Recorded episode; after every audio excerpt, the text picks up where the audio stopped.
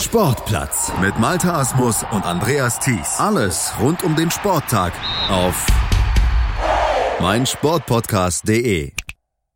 Bei der deutschen 15er Rugby-Nationalmannschaft sind die Uhren wieder auf Null gestellt. Nachdem in den letzten Jahren immer wieder die Nationalmannschaft in die Schlagzeilen gekommen war, sportlich durch große Erfolge, allerdings auch drumherum durch den Mäzen Dr. Hans-Peter Wild und die Ehrungen und Wirrungen mit dem Deutschen Rugby-Verband, wurden jetzt die Uhren wieder auf Null gestellt. Und ein neues junges Team unter Trainer Marc Kuhlmann hat angefangen in der dritten Liga des europäischen 15er Rugbys in der Rugby European Trophy. Gestern gab es das erste Spiel in Polen und das wurde erfolgreich bestritten. Und darüber spreche ich jetzt mit Rugby-Nationalspielerin Vivian Ballmann. Hallo Vivian. Hi Andreas. Nachdem wir über die WM gesprochen haben, jetzt dann wieder die Rugby European Trophy, das Tagesgeschäft. Die Umstellung war, ähm, also es war ungewohnt, nach den ganzen vollen Stadien jetzt das äh, Stadion in Lodge zu sehen. Aber auch hier in der Rugby European Trophy wird gutes Rugby gespielt. Finde ich auch. Und ich war einfach froh, dass irgendwie jetzt direkt am Nachmittag äh, Rugby weiterging für uns. Ähm, ich war so ein bisschen traurig, oh Gott, jetzt ist die WM vorbei. Ähm, aber nee, geht weiter hier in Europa. Und ähm, ich finde auch, dass ähm, ich eigentlich ganz positiv überrascht bin von dieser neuen deutschen jungen Mannschaft. Ähm, ich habe die ersten paar Minuten so ein bisschen Bange gehabt, aber es hat sich ja dann gedreht und ich finde, Deutschland hat sich richtig gut präsentiert. 35 zu 15 ist dieser erste Auftritt geendet gegen Polen in dieser Rugby European Trophy. Man war abgestiegen letzte Saison, nachdem gegen Portugal die Relegation verloren ging, damals auf knappstmögliche Art und Weise in Frankfurt. Aber dann wurden auch so ein bisschen, ja, alte Zöpfe abgeschnitten. Die Zusammenarbeit mit Dr. Hans-Peter Wild gibt es nicht mehr. Es gibt einen neuen Bundestrainer mit Marc Kuhlmann. Alexander Wiedeker ist noch da im Hintergrund mit dabei. Und es wurden viele neue junge Spieler mit eingeladen zu diesem, ja, zu diesem Länderspiel, zu diesem ersten Länderspiel. Es umweht ja so ein bisschen der, das, das, der frische Wind, wenn man so ein bisschen das Fenster öffnet an einem, in einem muffigen Zimmer, diese Mannschaft. Ja, total. Also wir hatten jetzt in der Startaufstellung fünf ähm, Spieler, die zum ersten Mal das deutsche Trikot an, an hatten. Auf der Bank saßen nochmal drei. Und aber ähm, zur Überraschung haben die ja wirklich ähm, sehr geglänzt in dem Spiel, muss ich sagen. Ähm, Justus Renk ähm, hat, finde ich, ein sehr gutes Spiel gemacht, ähm, obwohl er dann die gelbe Karte bekommen hatte. Ähm, aber auch äh, mit Niklas Hohl, Luke Wakefield, ähm, die in der Hintermannschaft mitgespielt haben, ähm, haben alle eigentlich, finde ich, ähm, ganz solide abgeliefert. Und ähm, das hat alles sehr gut funktioniert mit den Spielern, ähm, die da schon länger in der deutschen Nationalmannschaft spielen. Ähm, zum Beispiel ähm, Nikolai Klevinghaus, ähm, da hat gerade auch das, das, Zusammenspiel mit der ganzen Hintermannschaft mega gut funktioniert. Wenn wir uns die Startaufstellung der deutschen Mannschaft mal angucken, hatte man in der ersten Reihe äh, bekannte Namen, Jörn Schröder, Mark Fairhurst und Anthony Dickinson. Dann hatte man Pierre Merturin als ähm, Gedrängehalb dann dabei, Nikolai Klevinghaus, du hast ihn erwähnt, als Verbinder und Felix Lammers in der Hintermannschaft zum Beispiel auch, ähm, die dann schon mal ein bisschen Erfahrung hatten. Auch auf der Bank, Sammy Füchsel war mit äh, auf der Bank auf, als äh, Ersatzmann in der ersten Reihe und hatte ein wenig Erfahrung mitgebracht mitgebracht. Ansonsten war es, wie gesagt, eine sehr, sehr junge Mannschaft. Und du hast eben schon die ersten, ja, so 20 Minuten angesprochen. Die polnischen Stürmer waren, hatten ein Übergewicht. Sie waren 20, 25 Kilo schwerer im Gedränge. Und das hat man in den ersten Minuten und in den ersten 20 Minuten auch gemerkt. Man merkte der deutschen Mannschaft so ein bisschen Nervosität an, oder? Ja, total. Ähm, ich fand, es hat ewig gebraucht, ehe die deutsche Mannschaft ins Spiel gekommen ist. Ähm, es, die erste Halbzeit war für mich ganz klar die starken Stürmer gegen unsere Hintermannschaft. Also wir haben eher mit der Hintermannschaft ähm, dominiert. Das, das war unser Steckenpferd. Aber ähm, die polnische Mannschaft ganz, ganz klar äh, im Sturm überlegen gewesen. Ähm, wir haben es dann hingekriegt, muss ich sagen. Also es waren wirklich so diese ersten 15, 20 Minuten, ähm, wo ganz viele kleine Schussfehler passiert sind, ähm, gerade auf unserer Seite, wo man noch nicht so die Struktur hatte, wo man auch so ein bisschen, ein bisschen auch ähm, das Fragezeichen in den, in den Gesichtern der deutschen Mannschaft gesehen hat. Ähm, es war noch sehr zurückhaltend, noch sehr schüchtern das Spiel, ähm, aber irgendwann kamen die Jungs dann auf jeden Fall ins Spiel. Total Rugby hat geschrieben, dass die ersten Gedränge dann auch verloren gegangen sind. Und da hatte man äh, das Gefühl, die deutsche Mannschaft wäre unterlegen gewesen. Und ähm, ähm, Total Rugby hatte geschrieben, dass ähm, Alexander Wiedeker dann in den nächsten Minuten so ein bisschen die Anordnung etwas geändert hat und von mhm. da an war das mit den Gedrängen dann wieder besser und dann auch äh, für die deutsche Mannschaft dann besser. Es, es brauchte tatsächlich wohl nur eines kleinen Kniffes, um das deutsche Gedränge dann gegen das polnische Gedränge dann auch wieder besser aufzustellen. In den ersten 20 Minuten oder in den ersten 22 Minuten passiert gar nicht so richtig viel. Nikolai Klevinghaus hatte zwei Straftritte verwandelt, Daniel Gedula hatte dann einen Straftritt für das polnische Team verwandelt. Ähm, dass die deutsche Mannschaft nicht zuerst sofort auf die Gasse gegangen ist, sondern die Strafpunkte mitgenommen hat, das war erstmal ein guter Weg, um erstmal Punkte überhaupt aufs Scoreboard zu bringen, oder? Ja, das hat der ganzen Mannschaft total Sicherheit gebracht. Man hatte einfach einen, einen sicheren, guten Kicker mit dabei. Ähm, fand ich total die richtige Entscheidung. Das wirkte professionell, das, das wirkte, wir ähm, versuchen das Spiel in die Hand zu bekommen. Wir wissen, was wir wollen. Wir brauchen jetzt die Punkte. Ähm, muss man auch sagen, gute Entscheidung gewesen, jetzt da auch dann nicht zu sagen, ey, wir gehen jetzt hier sofort auf den Versuch.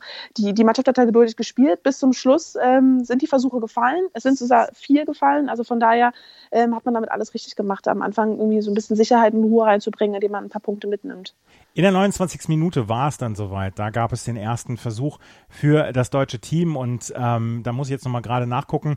Es gab ähm, von Nikolaus Rinklin einen Versuch nach Chaos und nach mehreren Bällen, die nach vorne gegangen sind, ähm, konnte sich äh, Rinklin diesen Ball schnappen und ähm, konnte den Ball dann ins Mahlfeld tragen. Wir haben uns, wir haben uns das Spiel gemeinsam angeguckt und haben beide gesagt, hm, ein TMO hätte diesen Versuch vielleicht zurückgenommen. Das war ein bisschen Glück, dass dort keine Videounterstützung dabei war.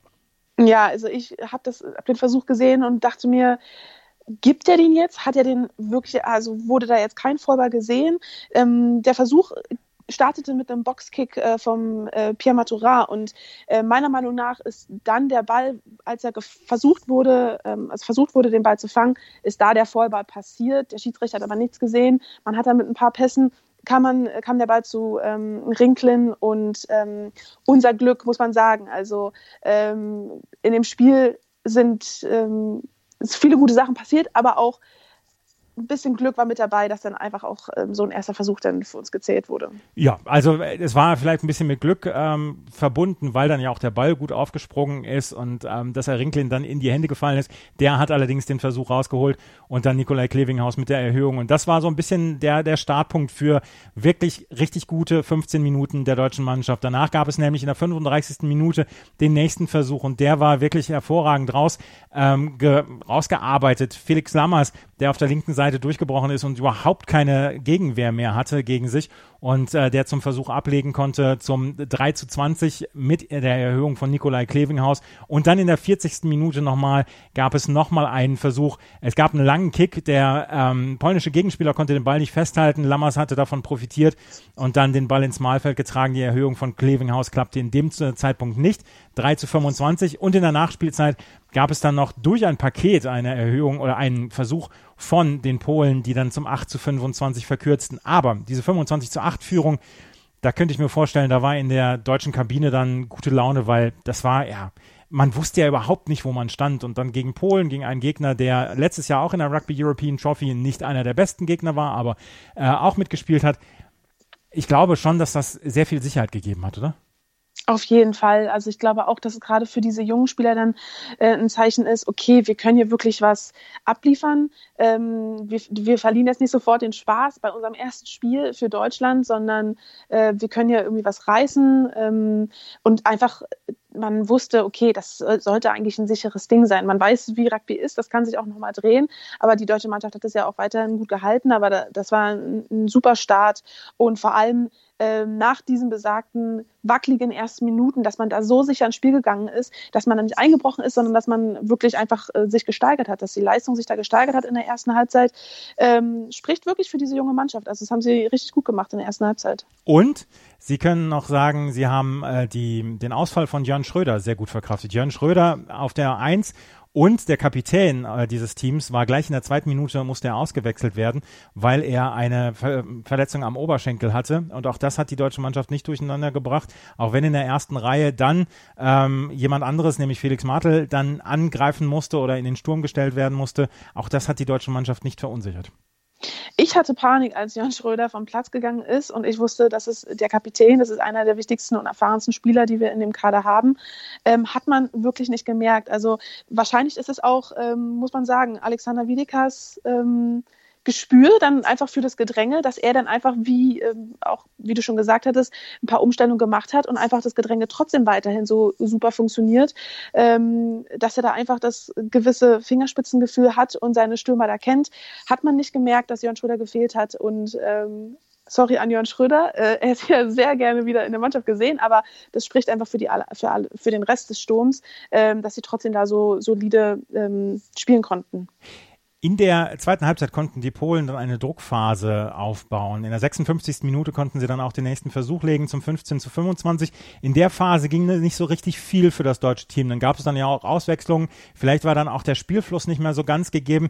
Da hatte ich, ähm, da hatte ich noch gedacht, hm, vielleicht äh, kommen die Polen jetzt noch mal ran. Aber der Straftritt von Nikolai Klevinghaus zum 28 zu 15, der brachte dann vielleicht dann auch so wieder ein bisschen Sicherheit, weil es mindestens zwei erhöhte Versuche sein mussten für die Polen, um das Ganze wieder zu drehen. Aber so diese Phase zwischen der 40. und der 60. Minute, da war nochmal dann ja so, so ein bisschen Ankämpfen dann auch gefragt.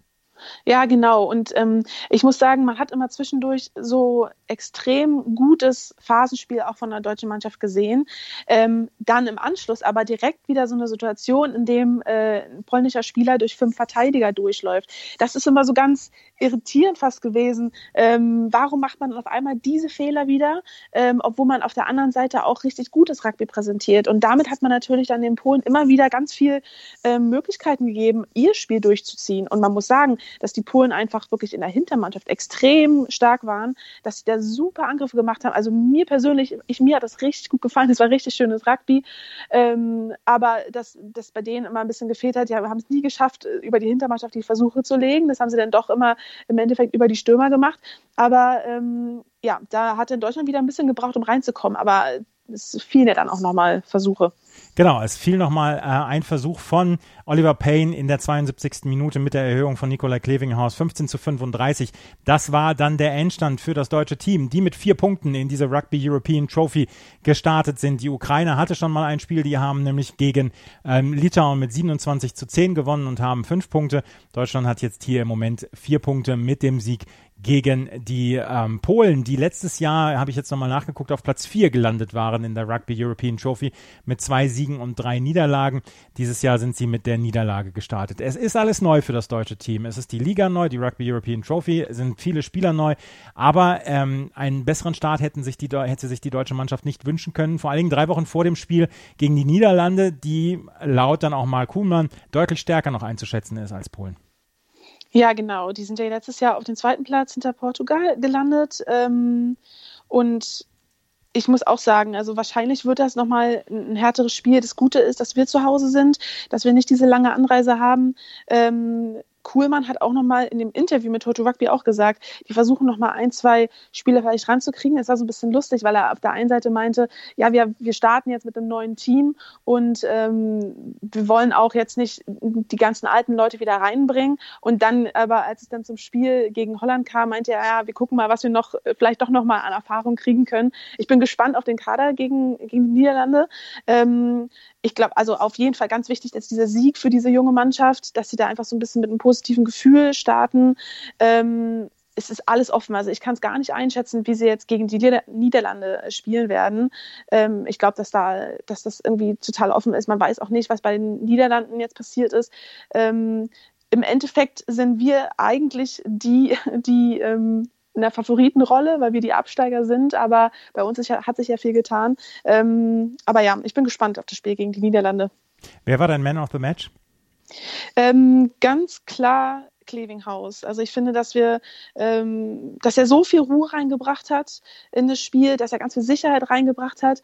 Wenn er den Ball in der Hand hatte, weiß man, der weiß, was er tut. Das, das strahlt er aus. Das ist total krass, wie man das sieht und äh, wie man das auch im Vergleich zu anderen Spielern sieht, wo man weiß, ah, der ist jetzt ein bisschen unsicher, auch ein bisschen, ah, was mache ich jetzt mit dem Ball? Ähm, Klevinghaus war ganz wichtig für das Spiel. Er hat ja auch ähm, ganz viele Punkte geholt und ist einfach ein, nicht nur ein, ein Flyhaft ein Zehner, der einfach das Spiel in der Mitte gut leitet, sondern ist auch einfach, einfach jemand, der nochmal einen Tackle an der Außenlinie macht ähm, gegen die polnische Nummer eins, einfach den größten, größten Jungen auf dem Platz auch umhauen kann und so einen Try-Saving-Tackle machen kann. Also ähm, hat komplett für mich überzeugt in dem ganzen Spiel. 15 Punkte hat er gemacht. Ich möchte noch dazu nehmen den Namen Felix Lammers gestern mit zwei Versuchen. Vor allen Dingen der erste Versuch, der ähm, etwas, ja, äh, kurios zustande gekommen ist, den hat er fantastisch verwertet und äh, für mich ist der dann neben Nikolai Klevinghaus dann Man of the Match. Auf jeden Fall, die deutsche Mannschaft hat das erste Spiel 35 zu 15 gewonnen. In drei Wochen geht es weiter mit dem Spiel in den Niederlanden und dann werdet ihr hier auf meinsportpodcast.de dann auch darüber informiert. Das war Vivian Bahlmann, selber Nationalspielerin, mit ihren Einschätzungen zu diesem Spiel der Rugby European Trophy, dem Auftaktspiel des Deutschen Rugbyverbandes. Danke, Vivian. Sehr, sehr gerne. Das war Rugby. Wenn ihr aber nicht nur an Rugby interessiert seid, sondern zum Beispiel auch an Eishockey und der DL, habe ich hier noch eine Nachricht für euch. Alle Spiele der deutschen Eishockeyliga könnt ihr auf Magenta Sport sehen. Zusätzlich zur DEL könnt ihr auch Topspiele der deutschen Eishockey-Nationalmannschaft sehen. Weitere Sportinhalte wie Fußball und Basketball gibt es selbstverständlich auch. Wann immer ihr wollt, wo immer ihr wollt. Mit Magenta TV, Smart TV, Amazon Fire TV und Chromecast auf deinem Fernseher unter www.magentasport.de online auf deinem Rechner oder mit der Magenta Sport App auf deinem Smartphone oder Tablet. Folgendes Angebot gibt es für die meinsportpodcast.de Hörer. Das Magenta Sport Jahresabo. Zwölf Monate schauen, nur neun Monate zahlen. Bei einer Buchung des Magenta Sport Jahresabos sind die ersten drei Monate kostenlos. Danach bezahlst du nur 9,95 Euro pro Monat. Unter www.magentasport.de slash Aktion slash Podcast kommst du zum Angebot. Nutze dafür den Gutscheincode 1470 511 480 787. Das ist die 1470 511 480 787 unter www.magentasport.de slash Aktion slash Podcast. Egal ob unterwegs oder zu Hause, du genießt immer das volle Sportprogramm live und in HD-Qualität. Schatz, ich bin neu verliebt. Was? Drüben. Das ist er. Aber das ist ein Auto. Ja, eben. Mit ihm habe ich alles richtig gemacht. Wunschauto einfach kaufen, verkaufen oder leasen. Bei Autoscout24. Alles richtig gemacht. In rund 40 Folgen habt ihr mich jetzt schon sagen hören, I want to tell you about the Beatles. Ich habe euch die Geschichten zu ihren Alben und ihren Songs erzählt, euch ihre wichtigsten Wegbegleiter und Vertraute vorgestellt und natürlich die Orte, die für die Bandgeschichte eine wichtige Rolle spielten. Habt ihr die drei bisherigen Staffeln schon durchgehört? Nein? Na, worauf wartet ihr dann noch? Rein in den Podcatcher eurer Wahl und einfach mal losgehört. Und folgt gerne auch unserem Instagram-Kanal iwtty-Beatles Podcast. Die komplette Welt des Sports. Wann und wo du willst. Zwei Männer. Seidel und der Klöster, ja, von den beiden halte ich nichts. Eine Aufgabe. Höchste Disziplin, Männer. Das Fußballgeschehen der vergangenen Wochen knallhart und kompetent auf den Punkt gebracht. Faktlos. Der Fußballpodcast mit Seidel und Klöster. Jeden Freitag neu. Auf meinsportpodcast.de Schatz, ich bin neu verliebt. Was? Da drüben. Das ist er. Aber das ist ein Auto. Ja, eben. Mit ihm habe ich alles richtig gemacht. Wunschauto einfach kaufen, verkaufen oder leasen. Bei Autoscout24. Alles richtig gemacht.